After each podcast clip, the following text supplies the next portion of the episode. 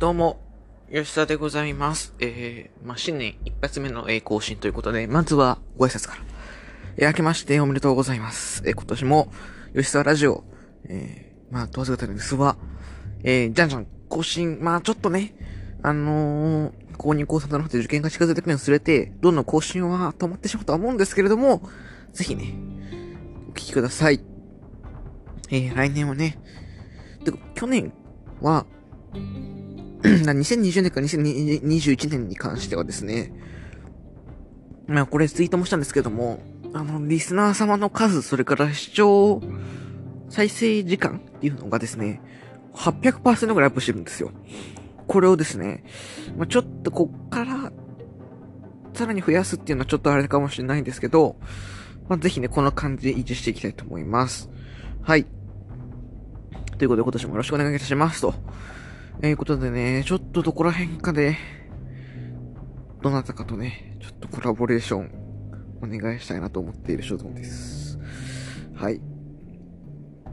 ということで、えー、当座天世代、えー、新年一発目の更新は、最初はですね、1.3、ノアにしようかな、1.3全日にしようかなと思うんですけども、ちょっと一本レビューするだけならないので、1.1から、えー1.5までのですね、正月というか、まあ、新年の、えー、年始めのプロレスの、えー、まあ、見に行った大会と、それから、まあ、配信で見た大会の、えー、レビューしていこうと思います。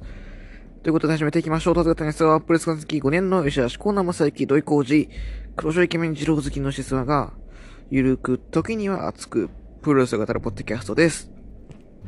レスアートのパピア、裏情報はなので、足からず。ということで、第142回、始めていきましょう。はい、ということで、えー、まずですね、まあ、配信で見てた1.1、ノアの日本武道館から、日本武道館大会から、えー、ちょっとまあ軽く触れようと思うんですけども、まあ、ちょっと全部は見れてないので、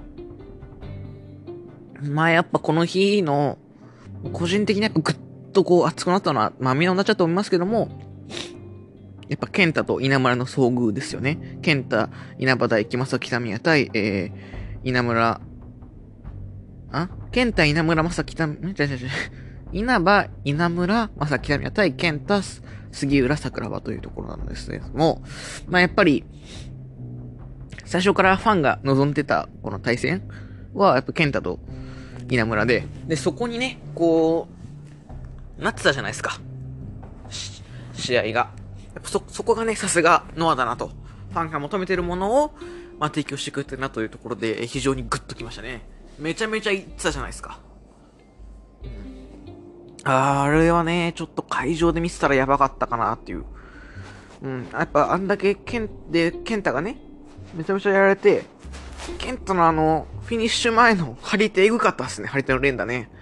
あの、カメラアングルも相まってですね、こう、まあ、あれちょうどね、僕家で見てると、家っていうか、まあ、おじいちゃん家で見てたんですけども、まあ、おじいちゃん家、まあ、とある観光地のお店やってるんですね。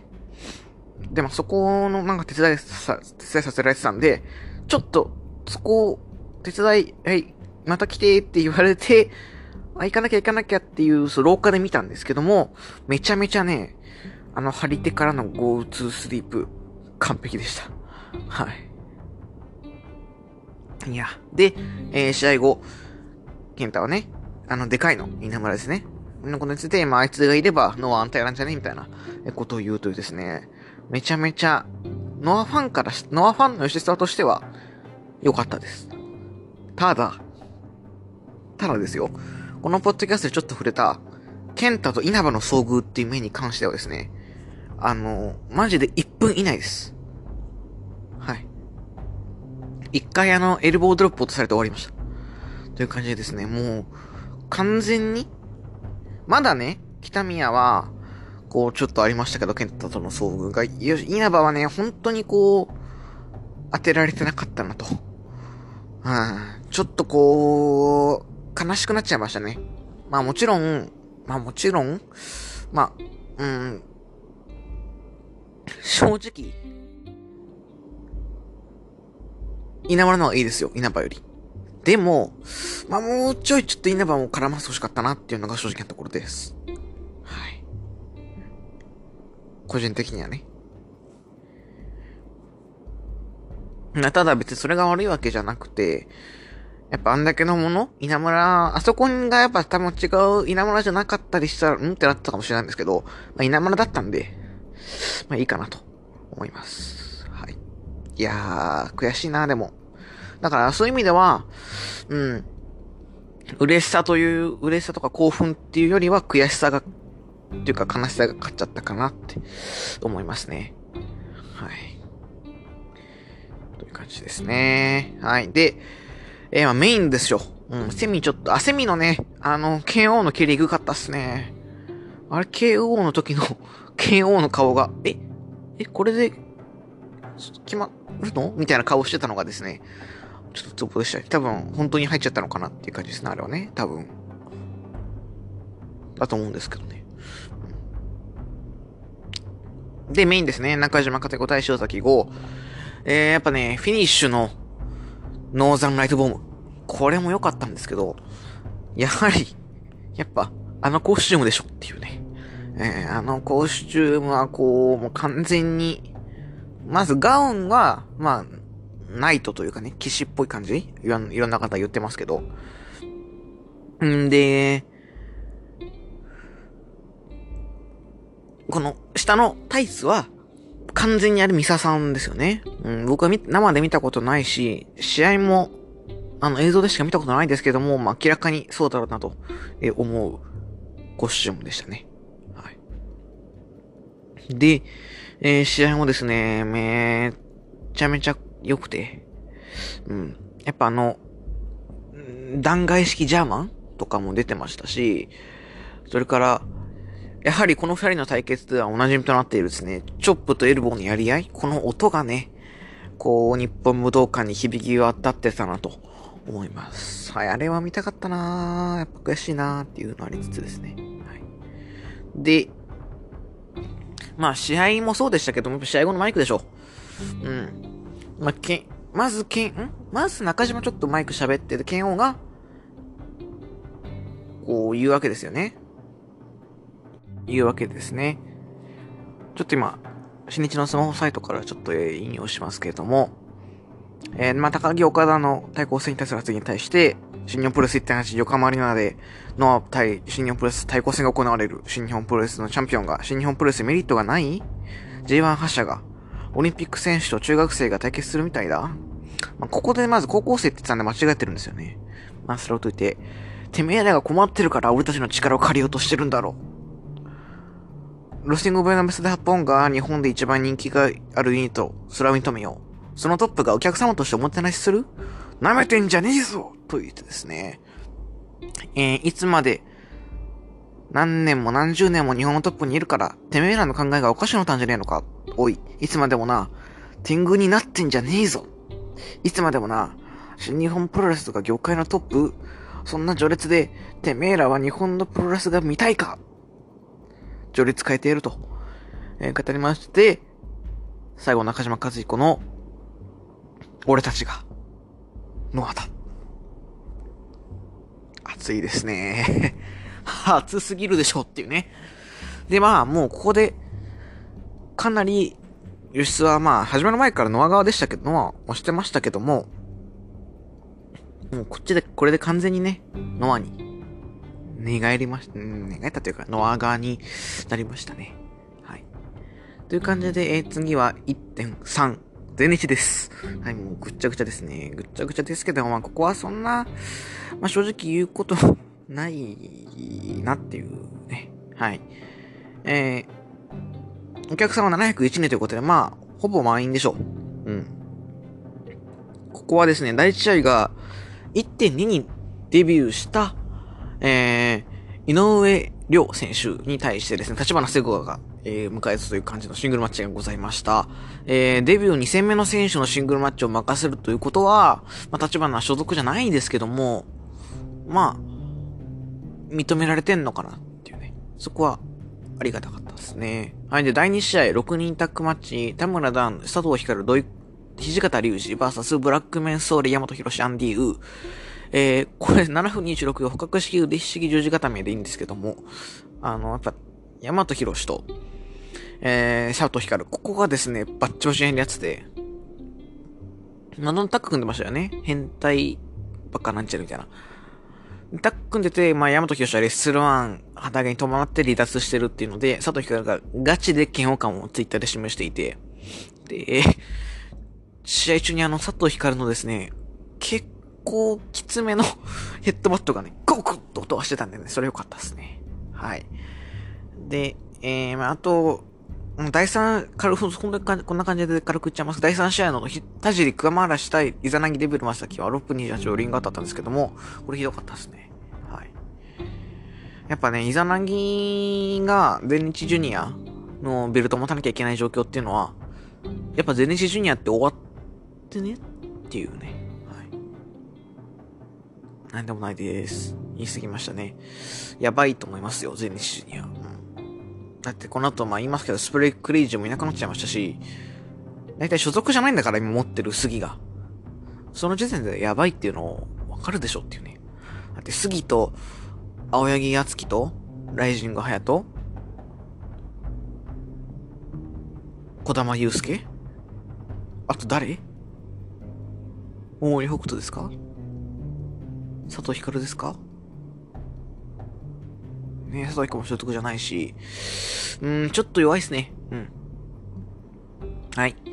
第4試合ではですね、まあこれは、小玉本田大森対、大森北斗対、飯塚優、ライジンガーと歩きがつけたんですけども、ここでですね、本田隆起が1月2日にですね、正式にトータルクリプスに加入していたんですけれども、えー、この日、なんとですね、新技、ファイナルベントで A フォールを奪いました。これ、多分、ちょっと無双みたいな形でしたね。はい。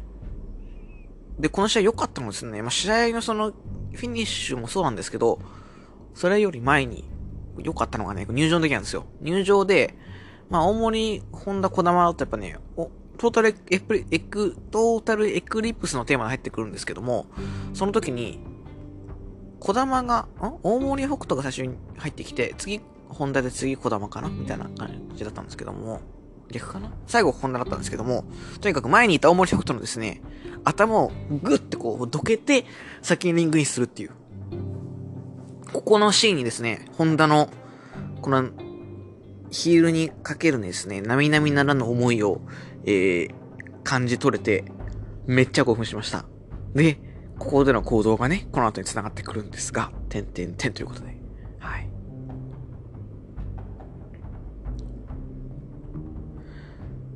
えー、次が第、次はまあどうでもいいやつですね。あのー、新春ジャイアント6人宅待ち、石川修司、大森高尾、綾部蓮、バーサス吉達斎藤潤、斎藤麗。平均身長というかまあ、石川修司が195センチ、大森高尾が110センチ、綾部蓮が200センチ、吉達が187センチ、斎藤潤が193センチ、斎藤麗が192センチという感じだったんですけども、まず斎藤麗がかっこいいっていうのはありました。あまあ、それ以外で言うと、あの、後ろにいた人がですね、いいんですけど、いいんですよ、いいんですけど、その、アイベレンの、ほんと、身内ですかってぐらいですね、アイベレンのこう一挙手一投足に、おしょしょし、いいよいいよいいよ、アイベ、アイベいいよ、アイベいいよってあの、そんな声出しちゃいけないんじゃねっていうぐらいあの、言ってましたね。はい。それが、ちょっと、あの、笑っちゃいました。はい。試合見ててね。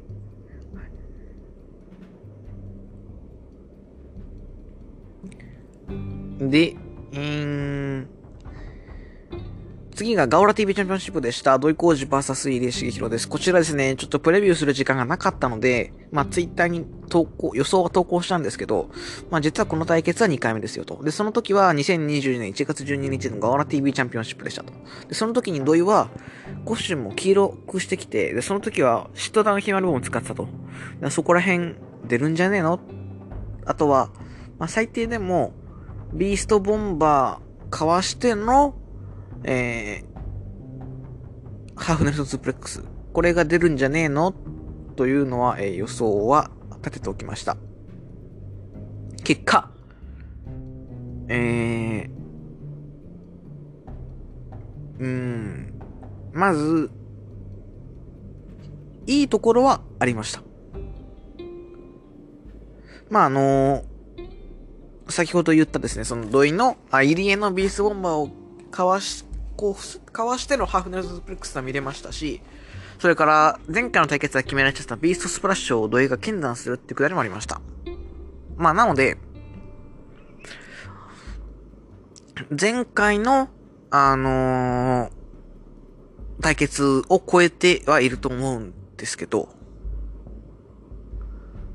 ただ、うん、8分っていうのが短かったかなっていうのが、個人的には学会ポイント。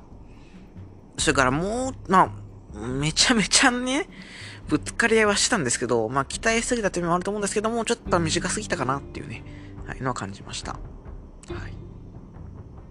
あ、これで決まっちゃうんだっていうね。まあ、当たり前なん、しょうがないんですけど、あの、フィニッシュ前のです、ビーストボンバー行く前の、あの、だからまあ、後半も一緒でした。カウン、一発、その場、カウンターというかね、成長じゃないビスボンバー決まって、で、こう、コーナー、あロープにもたれかかってるところに、えー、あの、キャノンボールでビストボンバーっていう流れ一緒だったので、そこもちょっとどういう防げたんじゃねえのと思ってしまいますね。はい。あ、で、ちょっと言わせてたんですけど、この、シェイシュンジャイアント6人タックマッチ、ここね、普通だったら、193センチのコーン出るじゃないですか。で、その、全日からこうレッスル1に、分裂するときに、まあ、コーンも行っちゃったんで、それでで、それで出してもらえない？っていうのは、まあ、あるかもしれないんですけど、もしかしてっていうのを、まあ、ちょっと僕考えてしまって、河野って、かなりね、人間としてできてる人だと思うんですよ。なんとなくね。で、河野からしてみれば、まあ、全日一回辞めてるんですよね。その前に。要するに、全日辞めて、フリーというか、まあ、格闘技路線行くっつってまた全日戻ってきてみたいな。全日から一回新日本プレスファクトリーっていうですね、格闘技のとこ行って、でそっから全日戻ってるんですよ。で、レッスル1って言っちゃったら、まあ、2回裏切ってるんですよ。まあ、なんで、もしかしたらですよ、これは完全に仮説ですけど、この、誰、まあ、ブッカーがね、誰か、まあ、立ちなのかもしれないし、まあ、石川修司かもしれないんですけど、まあ、誰か置いといて、それがね、河野さん、ちょっと出てもらえませんか？って言っても、河野からしたら、いや、やっぱ僕は2回裏切って身なんで出れません。出す、出るしかないですとか言ってるんだとしたら、まあ、ちょっと、まあ、悲しくなりますけども、まあ、それなら河野の意見尊重したいなって、思いました。はい。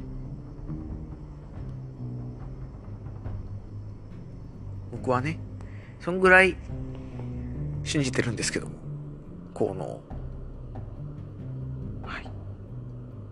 という感じなんですね。はい。で、えー、まあ、セミは置いといて、えー、まあ、杉があっさり取っちゃったって感じですね。短っ。なんで短いんだ？なんか、この日のスペルクレイジ、微妙だったな。まあ、その理由っていうのは、えー、後に判明します。はい。で、メインですね、世界タック選手権試合、諏訪間足の翔太郎 VS 世界最強タックテリーグ戦勝者チームの宮原健と青柳馬でした。こちら28分12秒、T ボーンスプレックスからの片指固めで、えー、足の足の翔太郎が青柳馬に勝利しました。はい。えー、っと、いや、負けると思ってたってのは正直なところ。なんでかって言ったら、まあ所属になったので1月2日で、まあ三冠、今年中に僕取ると思ってたんですよ。まあなんでそしたら世界タッグってまあ邪魔じゃないですか。さすがに足野に2冠はないと思うんでね。あ、5冠か。5冠ないと思うんで。まあなんで、えー、僕はね、ここ足野が負けるとばっか思ってました。えー、チャンカーでは、負けてますし、えチャンカーでは宮原に勝っちゃってるんです。で、青柳に負け、で、オールトーナメントでは、勝っちゃってるんで、はい。だから心配だったんですけども、マシノはですね、無事、ティボスプレックスで勝利をしました。はい、もうね、ちょっとずっとヒヤヒヤして見てて、本当に。いや、やっぱちょっとこう心配してた。これもね、ちょっと本当にプレビューで言いたかったんですけど、後付けになっちゃって申し訳ないんですけど、まあ、T ボーンスープレックスで、やっぱやっぱ、一回泳ぎ負けてるんで、T ボーンスープレックス、切り替えしての、あのー、なんだっけ、エンドゲーム。ここにね、これあるかなと思ったらやっぱ終盤にそれが出てきまして、あ、これ終わったなって正直思ってました。なんですけども、それを乗り越えて、えー、最後、で、しかもあれで決まらないですよね。あの、ウルトラジャーマンボムで。あれでも決まらないと。で、最後、ティボスベックということで、えー、見事でした。やっぱね、世界タッグ、また、タッグは前日なのかなと思います。はい。まあ、新日もいいですけどね、今ね。うん。で、試合後です。ジェイクが、えー、3、怪我しちゃったんでね。まあ、ホンダの影響で。なんで、えー、っと、三冠がまあ、今空いてると。だから、どうするんだっていうなってる時に、芦野とさんがですね、俺たちで三冠決定戦やっちゃいますか？って言ったんですよね。で、こっちとしては、きたーと思って、これ芦野勝つやつやんって思ったんですけども、出てきました。宮原がね。おいおいおい、さっきまできつかったけど、三冠って聞いて、元気が出てきたぜ、つって、俺もね、挑戦させろよ、って言ってるところに来ました。本田隆起です。ちょっとね、宮原にラリアットを食らわせてですね、まあ正直可能性はそこまで湧いてなかったんですけども、めちゃめちゃ一生懸命拍手しました。はい、あの、北側で、めっちゃ一生懸命本田のその乱入に対して拍手してるやつがいたそれ俺です。僕です。で、まず、その前に宮原が世間は俺を求めてるって言ったんで、本田は、いや、俺はお前を求めてない。って宮原に言うわけですよ。で、お、じゃあこれ4人のトーナメントかなってなって、足のそれに対して、俺は、本田、お前を求めてないというですね。見事なまでのこう、トークの切り替え試合ということで、えー、三冠王者決定トーナメント。足野翔太郎 VS 本田隆起と、宮原健人対諏訪間が決定いたしました。まあ、この勝者が決勝でやるという感じです。えー、次期挑戦者として決まっていたアブトロ小林はなかったんですけれども、まあ、まあ、正直そこまで 思い出ないんで、まあ、いらないかなっていう。はい。個人的にはね。という感じでした。えー、ズワリ。これ、宮原でしょ。まあ、さっき言ったですね、まあ、お、まず、えー、宮原は、芦野に、あ、じゃあ宮原は諏訪間に3、ちゃん、王道トーナメントで負けてるんですね。じゃあ宮原ちゃんと。で、まあ、足の本田さすがに足野だろうと。で、足野、宮原になったら、宮原に足野はチャンカーで勝ってるんで、じゃあ、足野負けるじゃん。ってことで、え、優勝宮原。はいこれ、だいぶ固めないそうですけど、これにしたいと思います。はい。はい、えー、次でございます。1.4。ちょっと東京女子置いときまして、新日本プロレス東京ドーム大会です。こちら、軽く、ね、軽く軽く、こちらも、薄めにね、広く浅くでいこうと思いますけども、え、1.4東京ドーム行ってきました。なんですけども、えー、アンダーマッチに間に合わず、第一試合には間に合わず、え入ったら、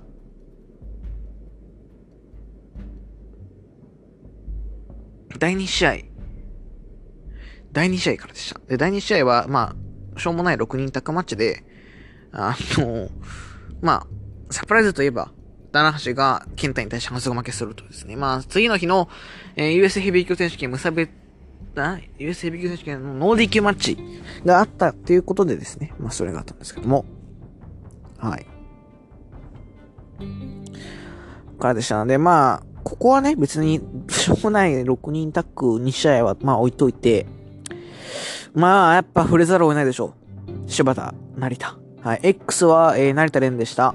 まあ、あれは LA 道場のテーマですかね。で、入ってきまして。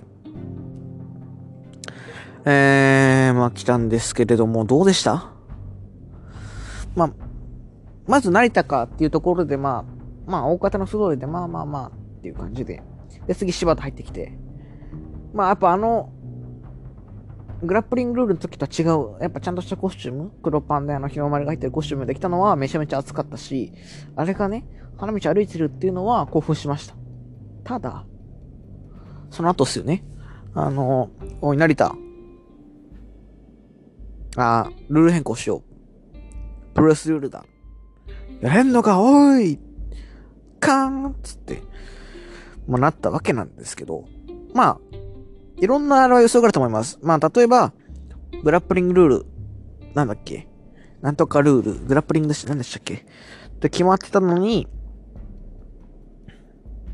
あ、キャッチレスリングルールって決まってたのに、えー、朝まで急に帰ったんじゃないか、とか、あると思うんですけど、いや、僕は、あそこまで決まってたんじゃないの？っていう。うん。あ、なるとこまで、だプレスルールだってプレスルールにするとこまで、決まってんじゃね、決まってたんじゃないのと思います。うん。で、まあ、肝心の試合内容ですけど、見てらんないですよね。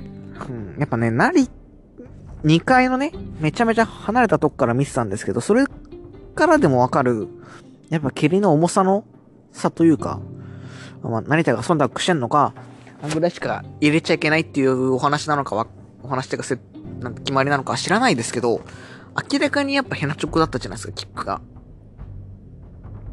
うん。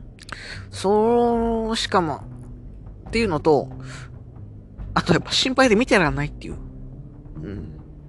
で、しかも、あ、柴田勝っちゃうのねっていうところで、まあ、タイムラインには、まあ、気が、タイムラインっていうかまあ、界隈の人はあれですけども、まあ、感動のね、人がいっぱいいましたけども、泣いちゃいましたみたいな。いや、泣けなくねっていうね。いや、もちろんそれは人それぞれだと思うんですけど、個人的には泣けなかったなうん。怖かったし、大丈夫なのっていうのが強くて、別にそこ、こんな柴田を見たいのっていう気もしますしね。うーん、ちょっとねもう復帰しなくていいよって思っちゃいましたね。はい。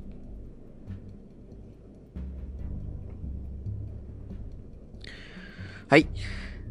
で、第5試合、ネバーマサスキ選手権、ジャイ、石井対イービルです。12分10秒、イービルからの片指固めイービルが勝ちました。はい。えー、すごかったですね、会場の空気感が。ああ、またそれね、それそれね、つって。えー、終盤ですね、あの、レフェリー5個を倒させまし、レフェリーに石ジャナレットが誤爆して、いっぱい入って、裕次郎とか、東郷さんとか翔とか入ってくる。で、陽君が助けに入ってくる。で、じゃあ石がイービルに接触から貸しくれますと決めるだけのところで、後ろから翔くんが急所打ち、リービルのイービルという感じでした。はい。まあ、結果はあれだし、内容もまあ、普通にクソなんですけど、あのー、あれですね。なんだっけ。あ、なだれ式ブレーンバスターのですね、跳ねっぷりがエグかったなと思います。はい。綺麗でしたね。で、第6試合です。IWGP タク選手権試合、チャレンジャーチーム、シャシ後藤弘樹対、第90次チャンピオンチーム、ザックセーパー主任対一は、15分27秒、7区からの片指固めで、えー、後藤久し組が第92代 IWGP タックチャンピオンとなりました。はい。ついに、吉橋が IWGP のベルトを巻きました。長かった。外戦から10年経った。丸10年経った日に、ついにですね、IWGP にたどり着きました。これは決して綺麗じゃないし、岡田で言ったら2012年のもう2月に撮ってるわけですよ。アイドルヘビーをね。でも、これが吉橋だし、やっぱりね、まあ、ちょっとこう、あ、薄っぺらいかもしれないですけど、まあ、諦めなければ道開ける的なね、とこありますよね、吉橋は。うん。本当に。いやー。嬉しいなうんうん。まあ、正直だからあんま試合内容は 入ってきてないですね。まあ、試合内容で言うと、まあ、やっぱり新日の、まあ、お馴染みのやつですけど、あのー、まあ、積み重ねっていうのをしっかりやってきてるなと思っていて、まあ、この試合で言ったら、あの、吉橋後藤がピンチになって、ザック太一が、あとは、天正ザックドライバー決めるだけつって、ザックがこう、持ち、後藤をザックドライバー、ザックドライバーで持ち上げようとする、持ち上げようとする中が後藤を切り返す、太一が走っていこうとする足を、えリングの外から吉田が引っ張るっていうのが、この2チームのね、ワールドタックリーグの公式戦だったと思うんですけど、それをね、試合中盤でやってきて、だから後藤、錦、後藤三式で招き込むっていうところもありましたね。はい。で、あー、やっぱ、積み重ねてきてんなっていうのはありましたし、それから、えーとやっぱ吉橋のですね、あとはやっぱ消灯が、もう、つなぎ技になってきましたね。やっぱ奈落っていう大フィニッシュができたので、消灯の位置が良かったと思います。ザックにも太一にもやりましたね。はい。で、やっぱぐっとやっぱ興奮したのは、吉橋のカナディアンデストロイヤー。はい。これは、まあ、G1 でも見せてるんですけど、太一のブラックメヒストをカナディアンデストロイヤーで切り返すと。で、後藤が裏 GTR 食らわせ、最後は合体式の楽で粘る太一を撃沈とありました。はい。で、これね、良かったのがね、両チームがこう、健闘を称え合ってですね、太一として抱き合って、え、なんか、ザックも握手しちゃったりして、え、これ何？もうやめんの？って 思っちゃいました。初見ね。はい。まあ、あれがどういうことをさ、意味するのかっていうのは、わかんないんですけど、うん。そこを含めて、えー、いい試合だったと思います。はい。まあ、試合内容ってよりは、勝ったっていうのが一番ですね。はい。そして、セミファイナルです。IWGP ジュニアヘビー級選手権試合、王者高橋、挑戦者高橋ロム対王者エルデスペラードは、えー、16分18秒リバースタイガードライバーからのピンチャロコからのタイガタメ。で、デスペが勝利しました。はい。えー、短すぎっていうのが正直なところですね。はい。やっぱりこの二人、スーパージュニアでもなんかもやってるし、ジュニア響きかけてもやってるし、やっぱ優勝決定戦の、あの、デスペがマークマスク外すっていうのもあったりとか、それから今年の一番直近の対決でも30分時間切れ日がけってやってる中で、16分っていうのが疑問ですよね。やっぱり、あんだけ積み重ねてきたんだから、まあ40分50分やるとは言わないですけど、もうちょっとこう、なんだろうな、あってもいいんじゃねって思いましたね。はい。だから、あれ、まだ返すよね、まだ返すよね、と思ったらね、終わっちゃった感じですね。はい。決して悪い試合ではなかったと思います。はい。まあ、これで思ったのは、新日がその、コロナか、コロナ前はまあこんな、ドームの試合もこんな数だったと思うんですけども、このコロナ、コロナ禍ですよね。コロナ禍の時は、まあ試合数少なかったじゃないですか。余計な高松とかなくして、本当に全5試合とか、全6試合とか。やっぱそれ、短く、試合数を少なくすれば、まあ当たり前ですけど、やっぱ1試合における、えー、試合時間っていうのが長くなるんですよ。まあ当たり前ですけど。で、それを、えー、が、やっぱこの日は、まあ正直、まあメイン以外、全部短かったかなと思います。それがちょっともろ出ちゃったのがセミなのかなっていうふうに思います。はい。うん、だからちょっとかわいそうだなっていうね、正直。はい、えー、そして、メインイベントです。IWGP 世界ヘビー級選手権試合。王者を、高木慎吾 VS 挑戦者、岡田和親は、35分44秒、リンメガからのエピ固めにおりまして、えー、高木慎吾が4度目の防衛に失敗、岡田が新チャンピオンとなりました。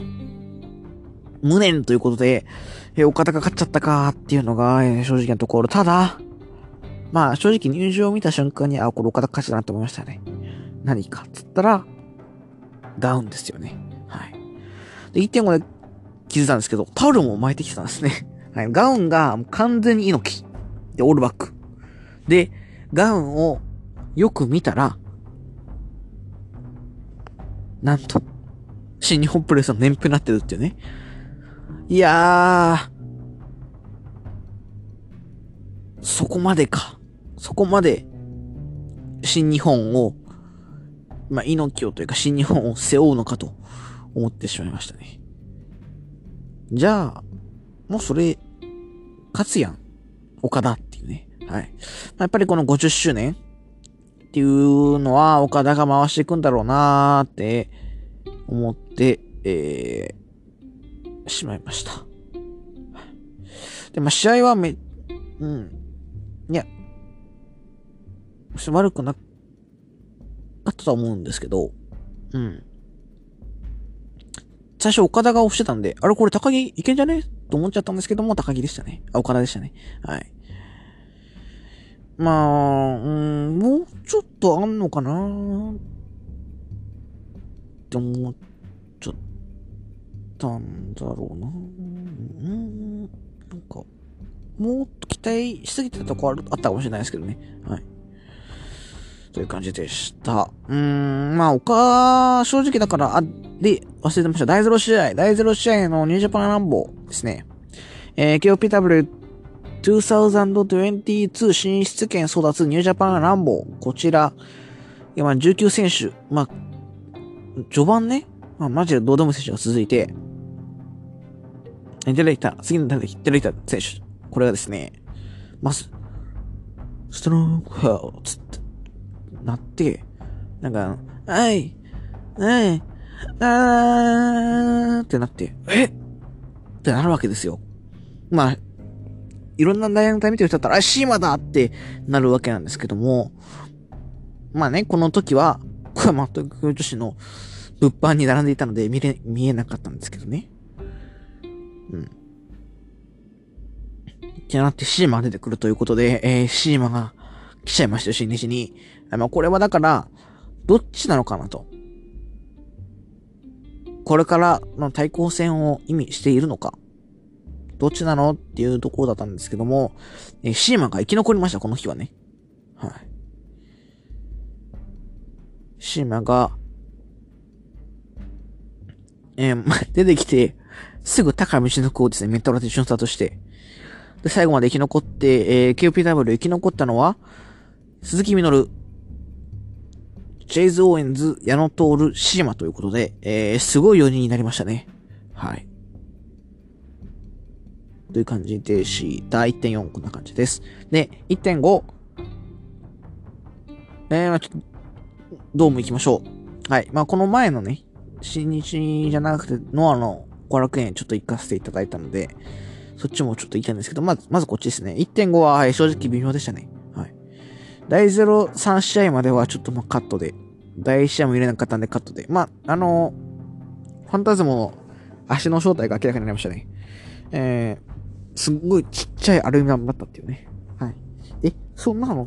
もっとなんか鉄板とかじゃねえの？と思ってました。はい。がっかり。で、えっと、意外と、ロビー・タイガーがベルトを防衛するっていうね、あっさりとした結末でした。はい。え第2試合から見見ることができました。第2試合、スターダムスペシャルマッチ、岩谷真由、スターライトキット、バーサス、中野タム、上谷さやは、9分14秒、フェニックススプラッシュからの片指固めによりまして、上谷さやが、スターライトキットに勝利しました。はい。えっとですね、まあ、これ、スターダム見てない人は知らないと思うんですけど、意外とこれ誰も負けちゃいけないやつでして、中野玉はちょっと前レベルト持ってたし、岩谷真由も、まあやっぱエースだし。で、上谷さやは今、ワンダーオブスターダムっていう白いベルト持ってるし、えっと、サイラトキットは、ハイスピードっていうベルトを持ってると。なんで誰が負けんのかなと思ってて。で、感じの試合内容は、かなり良かったと思います。はい。まあ、ちょっとね、うん。いろん、各選手の各々の得意技が全部出ていて、例えば中野タムナーの、あなんて言うんだ、あれ。あー、そうなんですけど、まあ、逆立ちのムーブですよね、とか、それから、スタイル時のラッキーブラータ、えー、岩谷真由が中野玉にドラゴンスープレックスしたのを立ち上がって中野玉がその後岩谷大がスープレックスしたりとかね。で、やっぱ最後は神谷のフェニックススプラッシュ。あとは神谷のあの、横入れ式エビ固めからのバックドロップっていうのもスタンです。出てましたね。はい、なので、まあ見せるものは見せたかなと。あの、中野タイムのプランチもありましたからね。うん。とは思うんですけど、ちょっとね、うん、感情が湧き始めたのがやっぱ上谷の動作からでしたね。上谷の、そのバックドロップからのフェニックスって流れだったかなと思います。もうちょっと湧いてもいいのになぁと思ってました。はい。で、この試合何と言っても熱かったのですね。岩谷も言うとスタイルときたんですけど、ここはですね、去年のタックリーグ、一昨年かのタックリーグ、もうそうじゃありますね。MK シスターズというタックチームに出てました。はい。もともとお二人はスターズっていうユニットにいて、そこから大江戸隊っていうヒルのユニットと構想しだして、で、えー、敗者ユニット強制加入マッチで、スタラトキと負けちゃって、スタラトキとオール隊に、えー、入っちゃうんですね。で、ヨタには奪還するって言って、オール隊対ヨタにも1対5のハンディキャップパンチを制しまして、キットを取り戻したと思ったんですけど、キットはヨタに前を体格から超えることを宣言したというのがあったと。だから、実は、まあ、今は違うユニットなんですよ。なんですけども、この日ばかりは、MK シスターズ自体の連携が出てました。はい。あの、ダブルでその場でムーンサルトやるのですとか、それから、持ち、岩谷真由が、えー、持ち上げて、えー、その上から、プランチャ。プランチャっていうか、まあ、ボディプレス？っていうところですね、とか出てたんで、正直、そっちの方がぐっ、ぐっときましたね。はい。なんならこの日、一番グッときたのここかなっていうね。はい。うわ、MK シーズンと連携だと思ってね、めちゃめちゃ拍手してました。はい。D、第3試合、KOPW 2022決定戦、フォーヤマッチ、鈴木みのる VS 矢野徹 VS シーマー VS チェイス・オーエンズは6分8秒、ゴッチ式パイドライバーからの固め固めで、鈴木みのるが矢野徹に勝利しました。はい。えー、以上。シーマンがね、あの、この日もメテオラでしたのでよかったと思います。あとはセコンドに、えー、ティーホークとリンジャン、リンダマンがいたのが良かったと思いますね。で、リンダマンの名前をですね、デスペがこの前の日に出してたんですよ。次期挑戦者の指名みたいな。なんですけども、えー、この日の第0試合で ワトがですね、勝って、挑戦を表明するっていうね。意外でしたね。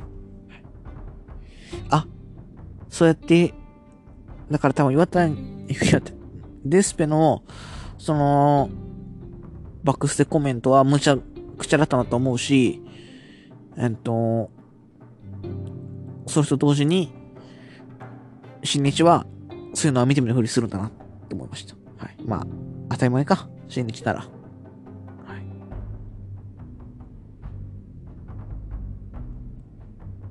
えー、で、矢野が、あミノルが取ったんですけど、試合後、ミノルが必要に矢野をこうスリーパーでやってるうちに、えー、っと、手錠でね、こう、ロープと、ミノルのこの手首をね、6個カチッとやって手錠して、矢野が逃げていくっていうね。ああ、矢野とミノルやるんだなっていうのが見えて、まあミノルがそこなのかっていう悲しさもあり、まあでも、ベルト的なものを持たせてもらってるから嬉しいのかなっていう気もありということで。まあまだミノルは今年も来年、新日にいそうですね。はい。第4試合、メンバー無差別級6人宅選手権試合、チャレンジャーチーム、よう、吉橋、後藤弘樹対、えー、翔、裕次郎、イービルは9分37秒か、手上固めで、翔がように勝利しました。はい。えー、激烈一戦っていう合体技が吉橋後藤にはありまして、吉橋、後藤がこう、かつ、担ぎ上げて、牛殺しするときに、こういう写真をトラスキック当てるっていう。それで、今回は、ヨー君、吉橋がダブルのトラスキックをやって GT、あー、後ろするっていうね、いうとこがあったんですけど、えー、そこがピークだったかな。うん。最後はまいつもの介入で、えー、ショーが、レンチのようなもの、トーチャーツールで、今日パーンって殴って勝利しましたね。はい。ね、なんか試合後、吉橋と後藤がね、ベルトを見せつけていたので、どうなるのかなと思っていたら、えー、花、バックスで見れましたね。えー、裕次郎はね、もう一回ネバロック挑戦させてやるから、ネバ、IWGP タック挑戦させろよって言ってたんですけど、いや、それネバロックいらないんでって言えばよくねと思ったんですけど、ダメですか？うん。と思っちゃったなはい。で、えっ、ー、と、だからネバロックはもう一回リマッチで、で、今度、ネバーですね。は、ランバージャックっていうのを、えー、石ちゃんが言ってました。はい。で、同じ試合かいっていうね。はい。うん。うん。はい。えー、で、ここで鳴り響く、ホールドアウト。で、武藤が出てきて、その後に続いてきたのがノアの選手たちでした。ユニットを超えて対抗戦に出る選手は全員いましたね。逆に出ないマサはいませんでした。はい。で、えー、清宮が喧嘩、買わせていただきます。ケンオがマイク持って、まあ、さっき言ったのと同じようなことですよね。いつまでも天狗でいるんじゃねえぞ、みたいな、こと言って。はい。ちょっと、言ってって、一応じゃあマイクもね、えー、言いますけど、まあ同じ感じですね、さっきとね。はい。えー、日本で一番の団体、新日本プロレスにプロレスリングの方が来てたぞ。日本で一番。日本で一番？この東京ドームの客席見ても困ってんだろ？てめえらが困ってるから俺たち、プロレスリングノアが助けにやってきたんだぞと。言ってたところ、えー、来ました。新西側、高木慎吾、ヒロム。えー、から上げきまして、高木がね、おいおいおい、揃いも揃って、新年早々お前らも暇だな。お前らがどんなに煽っても、背負うのはリスクのみだ。1.8、横浜、こいつらと明確な実力の差を見せつけてやる。宣言し拍手を浴びましたね。はい。で、で、剣王が再びあります。いつまでも天狗になってんじゃねえぞ。ここにいるてめえらもそうだ。新日本プロレスが一番なのか？全然一番じゃねえぞ。俺たちとプロレスのクオリティ全然変わんねえんだよ。序列変えるぞ。つって、えー、帰ってきました。はい。えー、もうノア側ですから、ここはね、剣王のマイクに一時、つってめちゃめちゃ拍手してました。はい。で、まあ戻っていくんですけども、ライガーがね、ワールド見たら、ライガーが、剣王のマイクに対して、うん、剣王をね、剣王の人慣れてないんでしょうね。あの、早口で喋ると、あんだけ早口で喋ると、ドームで反響して聞こえないんですよ。慣れてないんでしょうね。大会場に。って言ってたんですけど、その、その言い方がですね、めちゃめちゃ面白くて。ぜひ見てください。そこの言い方がめちゃめちゃ好きで。いやいや、ドームで、生で言いましたけども、めっちゃ聞こえ、うまく聞こえてるんですよ。で、多分、剣をめちゃめちゃマイクで練習して、聞こえやすいように言ってると思うんですね。結構ゆっくり喋って途中で切ったりして。なんでですね、あの、ツボでしたね、あそこは。まず、まず、見当違いっていうところと、その言い方？はい。面白かったです。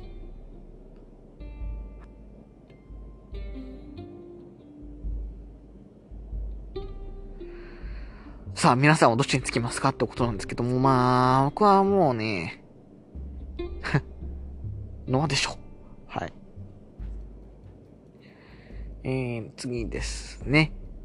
第5試合、スペシャルシングルマッチ。真田 VS グレートオーカーは13分21秒コーナーブリッジで真田が勝利しました。はい。あなんだろうな。見てはいられたけどって感じですね。はい。もうか、ムーンサイドまで出したのに勝てないんだっていうのが悲しかったです。はい。第6試合、スペシャルシングルマッチ、ナイトテティアバス、あー、で、ここのバックステコメントですね、真田がですね、1.8の対抗性について、えー、ちょっとコメントを出しました。1.8、真田の試合をですね、まあ、10人タックで、剣を取るセグなんですけども、相手にそれがいるんですよ。それに対して、知ってる人は少ないかもしれないですけど、あっちのコーナー、体格に、僕と関わりのある選手がいます。って言い出してですね、うわーってなりましたね。うわ、めっちゃ、そやのことやんっていう、はい、思っちゃいました。はい、ということで、そやとサラダの絡みも注目ですよっていう感じでね。はい。第6試合、スペシャルシングルマッチ、吉橋、あ、ないし、ナイト哲也、内藤哲也 VS ジェフコブは15分34秒デスティーノからの片指固めで、内藤哲也がジェフコブに勝利しました。はい。えー、うん。一回これ、やってるんですよね、G1 で。です、生で見てるんですけど、その時は、F5 サウンド出たんですよ。なんで、それ出る、出てから終わると思っていたんで、正直ね。だから、短っていうね。短、つまんなっていうね。はい。って感じでした。もうちょっと期待したな。うん。正直。はい。次。セミです。IWGP ESB 強選手権2試合のデキューマッチチャレンジャー棚橋対王者 KENTAです。え、22分に40秒、ラダーからのハイフライフローからの片エビ固めで、棚橋が勝利しまして、棚橋が第12代チャンピオンとなりました。はーい。よかったと思いまーす。うーん、しょうがないんですけど、まず、リングの下から道具出すに時間かかる。それから、あの、めっちゃでっかいラダー最後の。まあ、あれは絶対守んなきゃ、セコンドとかが押さなきゃいけないやつだと思うんですけど、あれも、時間かかるっていうところで、余計な時間多かったなと。うん。じゃ生で見ててね、バテちゃう。見てて、なんか、疲れちゃいましたね。うん。どんだけは、設置に時間かけんだよっていう。もちろん安全性が大事ですけど、じゃあもっとセコンドとか頑張れよっていう。うん。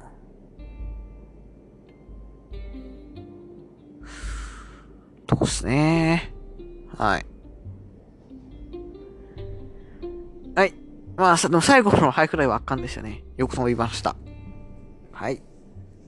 メインイベントです。アイダームラン JP 世界ヘビー級選手権試合。チャンピオン、岡田、あ、アイダル GP 世界ヘビー級王者岡田和親対、えー、リアルアイダル GP 世界ヘビー級チャンピオンウィル・オスプレイは、32分52秒、レインメーカーからの指固めで岡田和親がウィル・オスプレイに勝利しました。はい。何気にこの試合僕見るの3回目で生で。まあ、去年のドームと、それから、いつかのニュージャパンカップの準々決勝。そこで見たんですけども、まあ、オス、岡田のストーンブレイカー以外は、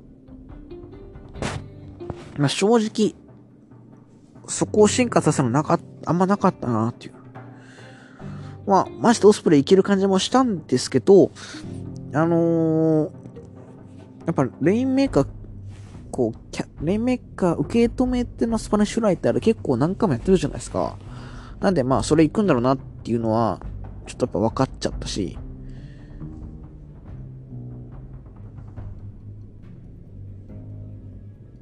それから、まあ、いい試合だったと思うんですけど、あとあれか、場外なの、鉄柱からムーンサト。あれはジュニアの時にやってましたよね。ジュニアのあの 4A マッチの時にやってたと思うんですけど、だからあれもやってたから、うん、だし、新しいところっていうのがちょっとなかったかなっていうのが思ってしまいましたね。はい。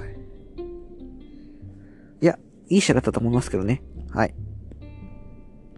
で、次期挑戦者はナイトでした。はーい、という感じです。えー、ナイトならまあいいんですけど、まあじゃあ別に行かなくてもいいかなっていう。はい。んで、泣いちゃってましたね。岡田はね。はい。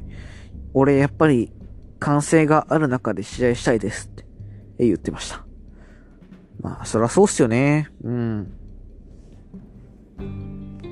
はい。という感じです。まあ、なんで、えっ、ー、と、まあ、この後1.5のノアもちょっとやりたいんですけど、まあ、ちょっと、じゃあ1.4の、東京女子1.5のノア行きますかね、この次、いけたもんですけども、まあ、今言った1.3全日、1.4新日、1.5新日で言ったら、1は、まあ、正直、1.3全日かなと。まあ、近いともありますけど、うーん、ちょっとこうね、うん。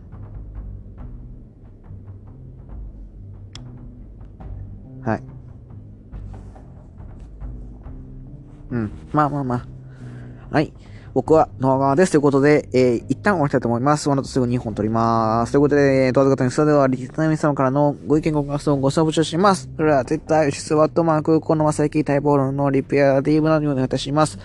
また、ハッシュタグ、ヨシスワラジオでのつぶやきも、じゃんじゃん募集してますので、そちらもぜひ、よろしくお願いいたします。ということで終わっていきましょう。ドド型の S は100新年一発目は、えー、56分30秒ぐらいで試合終了です。ありがとうございました。俺たちが、の方。